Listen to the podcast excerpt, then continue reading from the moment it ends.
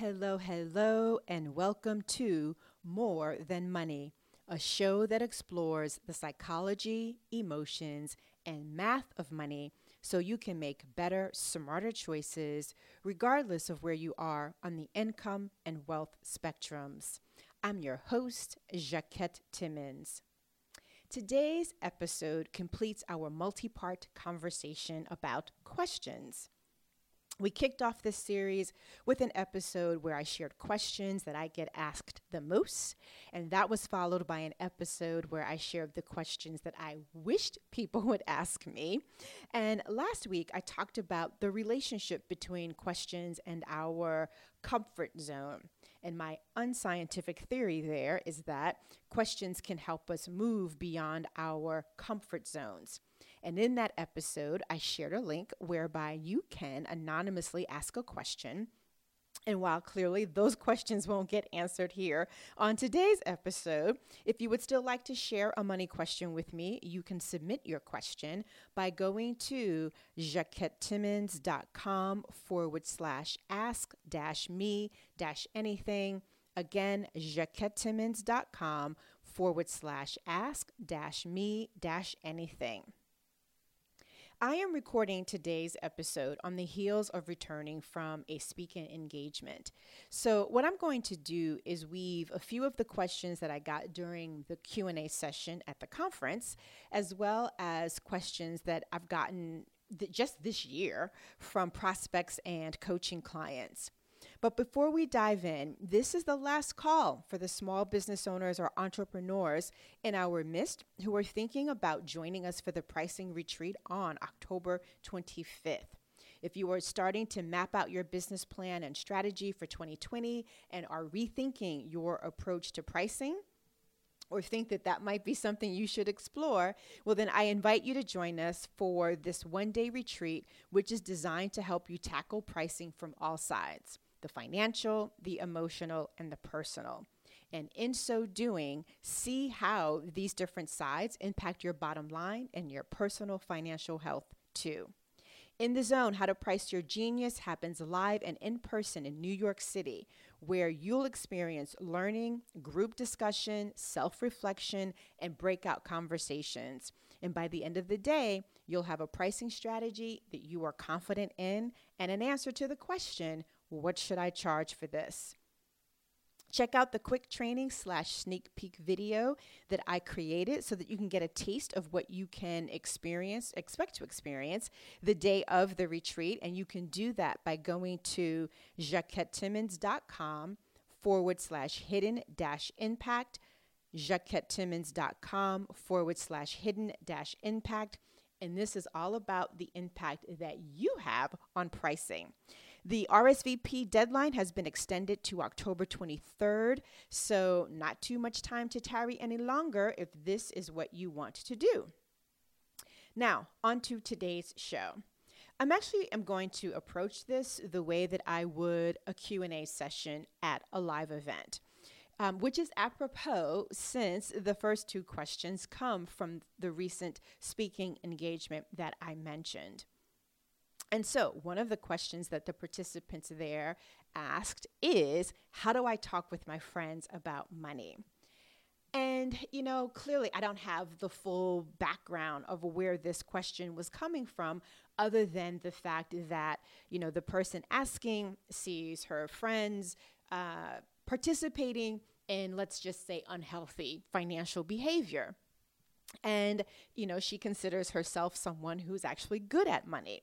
So, my suggestion to her was instead of perhaps um, asking them questions, to actually share her experiences and, and more specifically, to share her wins and to share her failures. And a, a more concrete example that I provided was how you know there's a tendency that when you do something really well like you you make an investment and the investment does well you kind of brag about that and you should but what we tend not to do is to then also share our failures. And so my suggestion to her was to share both sides, to share what she does, where she's, you know, what she does, what she's been successful at doing, what she's done and it didn't turn out quite the way that she had hoped. And and use that as creating the environment and the space for people to come to her to ask her the question of oh well how did you do that? Because oftentimes when we see people that are doing things that are detrimental to them and we want to kind of help our our help is not always received with the intent that we have behind it. And when you actually approach it from sharing first and creating the space for them to ask you the question then you can actually engage in a, a dialogue that makes you feel good that you are helping your friend or family member but it also helps them feel good. And that's a really key important piece there um, this didn't come up in this particular at, at this particular conference, but I also sometimes hear this question when I am doing sessions for, I, and I think I've mentioned this before, I work with a lot of law firms. So when I'm doing sessions there, and you've got the challenge of perhaps you, um, as the the lawyer, is now the highest earner in your a circle of friends. And so here you are coming out of law school and you're earning, you know, close to, um, you know, $200,000 in some instances, maybe even a little bit more. And some of your friends and family, they're not earning anywhere near that. And so, how do you have conversations when you've got that tension when it comes to pricing? I mean, pricing. Pricing's on my mind. Um, when it comes to money and salary and behaviors and all of that. And that is indeed definitely tricky territory. But even in that instance, I would always suggest that you lead with the choices that you're making, the successes of those choices, and those instances where something didn't work out the way that you had planned, to really kind of emphasize the point that mistakes happen whether you are on the lower end of the income spectrum or the higher end of the income spectrum. So that's one question talking with friends about money. Another question that came up during this most recent conference was this whole idea that I know a lot of listeners either have firsthand experience with or know someone close to them that does. And it's this whole issue of, you know, how do you move beyond paycheck to paycheck? And it would be remiss of me to not also include the fact that you, you may work as an employee and live paycheck to paycheck, but you could also have a business and live client to client or project to project. And so the question becomes how do you get out of that cycle? And I think the first thing that you need to do in order to interrupt that cycle is to really have a better understanding of your cash flow. And that may seem like, oh, cheapers, really, Jacquette? That's so obvious. And yet, so often, um, the most obvious thing is the thing that tends to get overlooked and dismissed.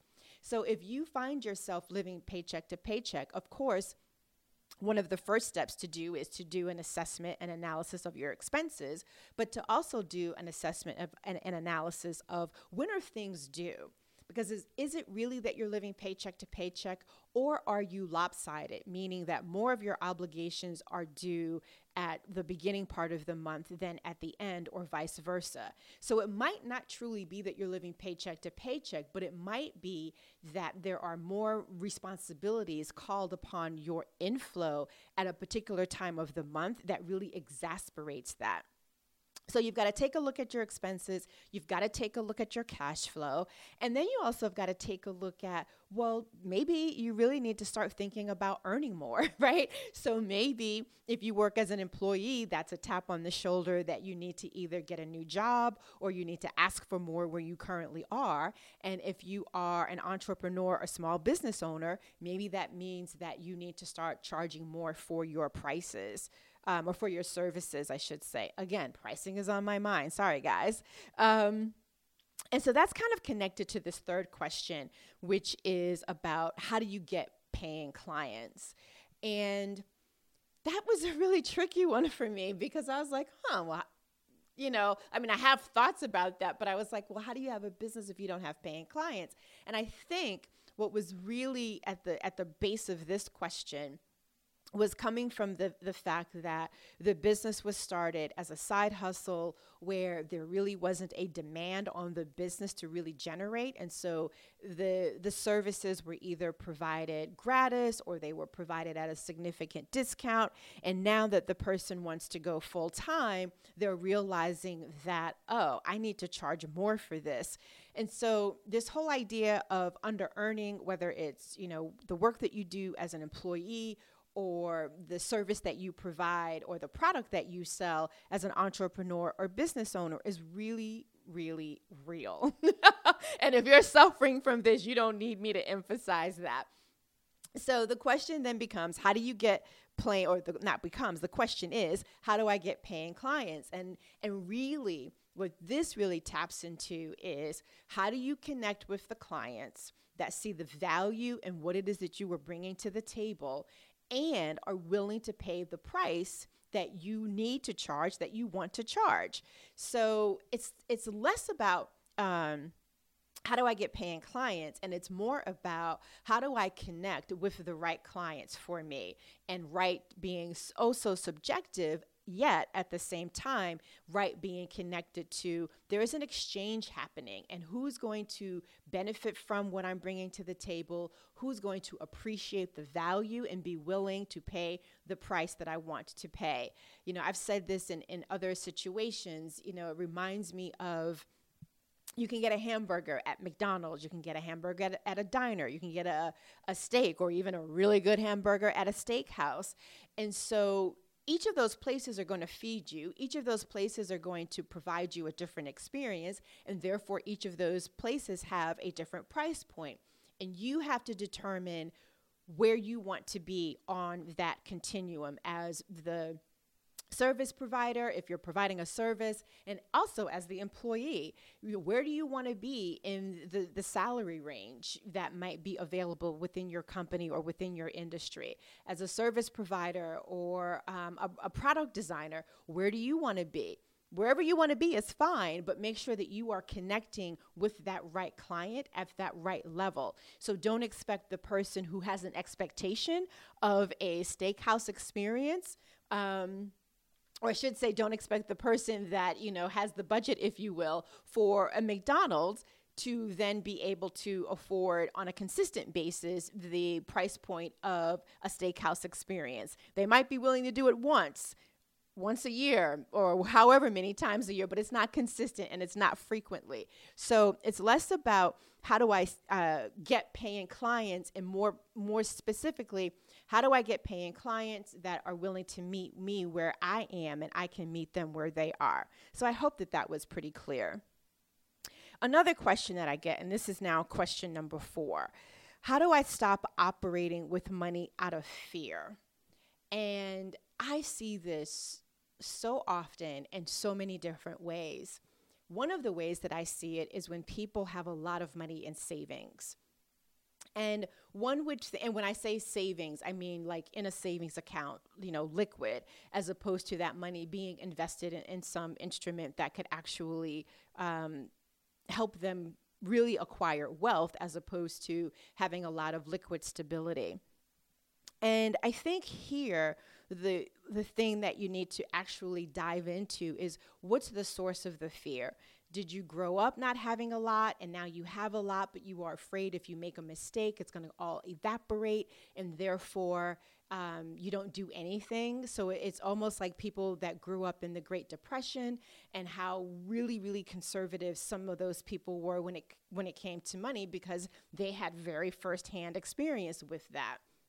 So if you are one of those people who you know has a fear about money has you know a concern about having the confidence of quote unquote making the right decision the thing you have to do there is really explore what's the root of that and and where does that come from in your family background that may be um, manifesting itself today in your adulthood in a variety of ways Another question How do I develop a monthly financial plan? And so to me, this is about a number of different things. A, it's about being intentional about giving your money direction, like telling it where it is you want it to go, what is its role in your life? What what is the job that you want it to do? What what are the goals that it's designed to help you to accomplish? And basically reverse engineering, like thinking about how much do I want to save in different time parameters? What are the different ways that I want to invest and build wealth? What's the lifestyle that I want? And then and then as you've heard me say before, what do I need to earn to make all of that happen? And the plan comes into play from the standpoint of what are the choices you need to make to close the gap, the choices around what's the strategy, what's the discipline, what's the discernment what are the boundaries that you need to erect? So i think a lot of times when people think of a plan they don't really break it down into that level of detail and that it's great to know the big picture but you need to actually break it down into what are the the perhaps even daily weekly monthly uh, choices that i need to make that's going to help me get from point a to point b which means setting aside the time to write down where is your point B, wherever that point B may be. Um, and recognizing then that once you have a plan, meaning you've got a, an endpoint in mind, you know where your starting point is, and you have an idea of how to close the gap between here and there, the, the other question then becomes what are the systems that I'm going to put into place, or what are the habits I shouldn't say or habits, I should say and habits. What are the systems that you're going to put into place, and what are the habits that you are going to practice to enable you to actually? Um, what, am I, what am I trying to say? To help you actually fulfill that plan. And I like the fact that the person said monthly plan as opposed to an annual plan, because with a monthly plan, what's really great about that is it doesn't feel as overwhelming as putting together a yearly plan. I know it's just semantics because month after month becomes a year, but it is really helpful if you were feeling overwhelmed by even getting started to just simply start with the smallest piece, and that piece being a month. 30 days. What do I need to do for the next 30 days? So, when you think about your plan, the question should be what habits do I need to practice for the next 30 days? What's the system that's going to help me in practicing those those habits for the next 30 days? And if I think about, you know, today, whatever today's date is as being day 1 and 30 days from now being, you know, the month or 31 days, what is the progress that I want to see and within that month? What's the improvement that I want to see? What, what even perhaps may be the balance that you want to see in your various accounts. And then again, reverse engineer it so that you know more precisely what it is that you need to do today. So that would be my answer to that question of how do I develop a financial plan? Another question is when should I start working with a financial advisor? And one one thing I always tell people is that everybody, you know, you disagree with me or not, but I think everybody should have a CPA. That everybody should have somebody else that's doing their taxes and preferably uh, someone with a CPA designation. That's my opinion. In terms of other members of your financial team, do you work with an investment advisor, whether they literally call themselves an investment advisor or a financial advisor or a stockbroker? A lot of it depends on how much actually, in terms of assets, you have for them to manage. Another aspect that factors into that is whether or not you want to have all mutual funds or uh, stocks or a combination. And another aspect of it is how involved do you want to be. So I would love it if I could just give you a straightforward, you know, this is precisely when you know you want to work with an advisor. And it's not that simple without having some more background information.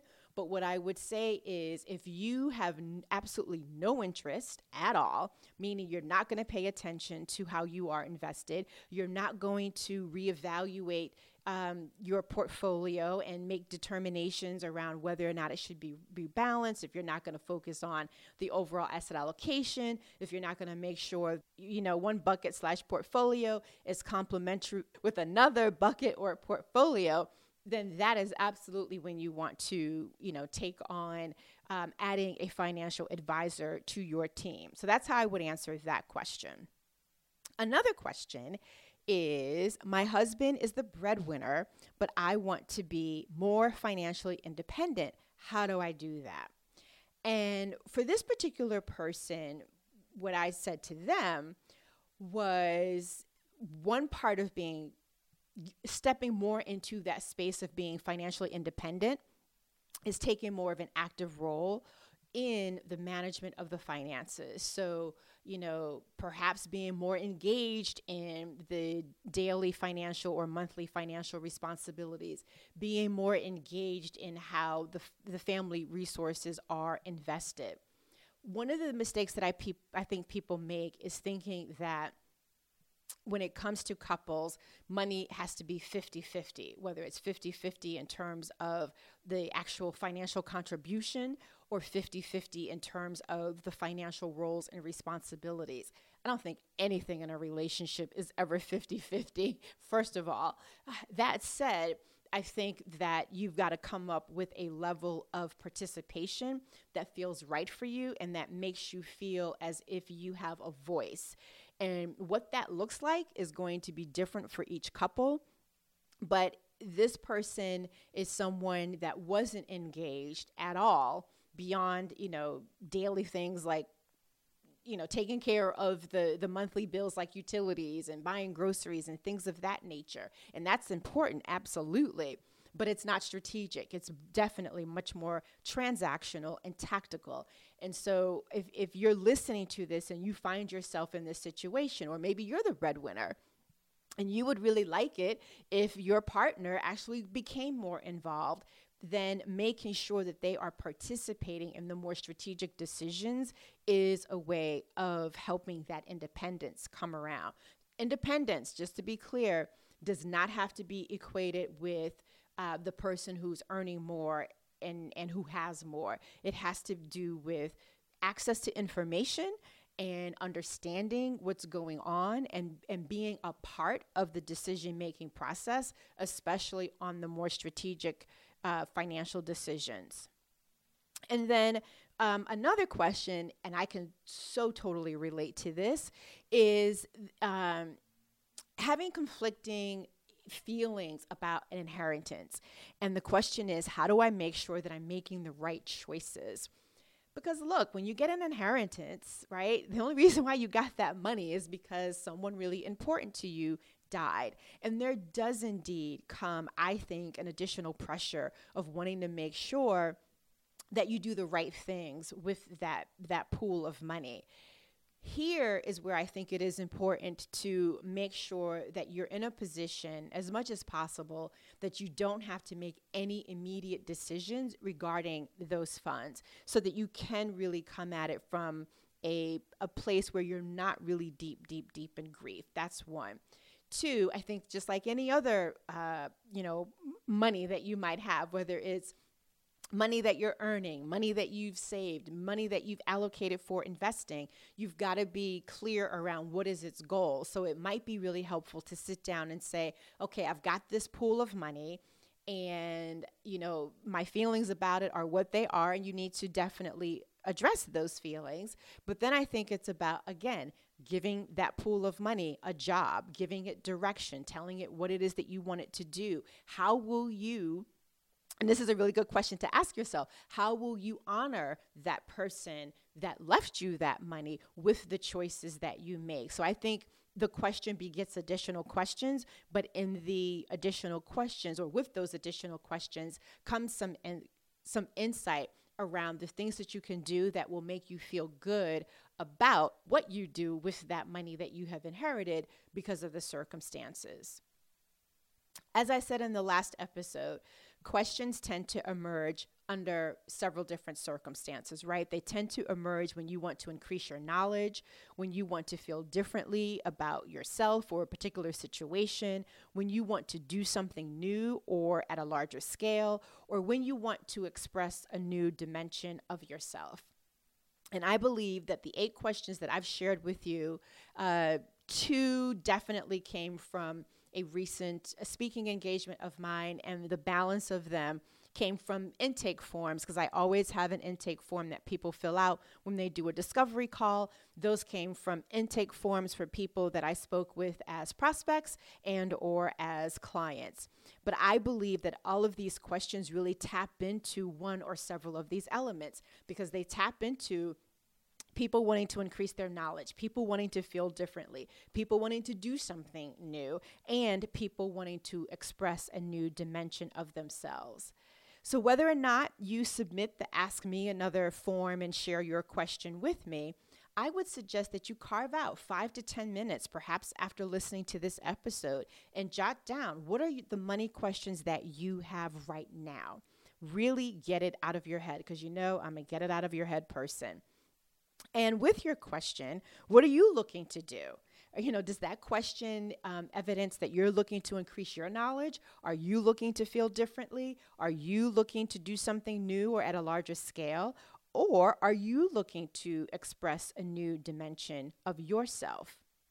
You know, whatever is your answer uh, to that, what I think is important is asking yourself then the next question is what measures have you taken to get those questions answered? And um, does it remain a question that you plan to address? So you've written down the question, you've kind of dissected it to you know figure out is it a knowledge-based question or something else, but is it something that you've already taken some measures to get answered, or is it something that is just an open question, right? That you just have, but you haven't taken steps to actually address it. And one of the reasons that I think it is so helpful to dissect your questions in this way is that it helps to illuminate patterns that you might otherwise overlook or dismiss. Patterns like, do you have the same question in essence, but it is triggered by different variables? Or do you keep having the same question over and over and over again because you're not really addressing the root? You're only dealing with the surface. You're only dealing with the trigger, but not the trigger for the trigger.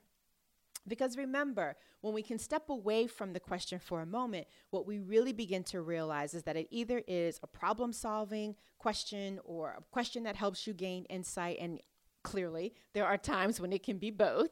Um, but you know, it dissecting it can help you really understand the, the question that you're really asking, why are you asking it, what's going to be the benefit to you for getting the answer. And in my opinion, the idea is never, ever, ever to get rid of questions. Sure, it'd be nice to not have the same question over and over again, but you know, even if you do, what it is really an indication of is that you haven't solved the problem or you haven't gained the insight that you need. And so you just keep asking it until you actually do, until you or your situation has been transformed the way that you need it to be. Because here's the thing while the question is important, and you know, I'm always all about a good question, um, the process of getting the answer to your question that is the part that is paramount because that is an invaluable self discovery exercise that will just always be key to helping you navigate and negotiate how money impacts your life and how it is that you go about giving it intentional direction. Well, that is it for today's episode. As always, thank you so much for tuning in and listening all the way until the end. I hope that you have enjoyed this series. And remember, if you want to share your money related questions with me, you can still submit that question by going to jacquettetimmons.com forward slash ask dash me dash anything. And for the small business owners and entrepreneurs in our midst, if you want to examine the different relationships that influence the prices you charge and how each impacts your bottom line and personal financial health too, join us for the pricing retreat on October 25th. The RSVP deadline has been extended. It is now October 23rd. And to watch the sneak peek interview, and or I should say video, and to schedule a call with me so that we can have kind of like an interview, uh, go to jacquettetimmons.com forward slash hidden dash impact, jacquettetimmons.com forward slash hidden dash impact. I would love to help you answer the question What should I charge for, for this? And to do it from all sides. Again, thanks so much for listening. I know you have so many options when it comes to podcasts, and I appreciate you including this as one of them. If you aren't already a subscriber, you can do so on Apple Podcasts or Spotify. And while you are there, please leave a review and a rating. And if we are not connected on social media, well, then let's get connected. You can do so by putting my name in the Twitter or Instagram search bar, Jacquette Timmons, and my handle will come up. And remember, until next time, that it is about more than money.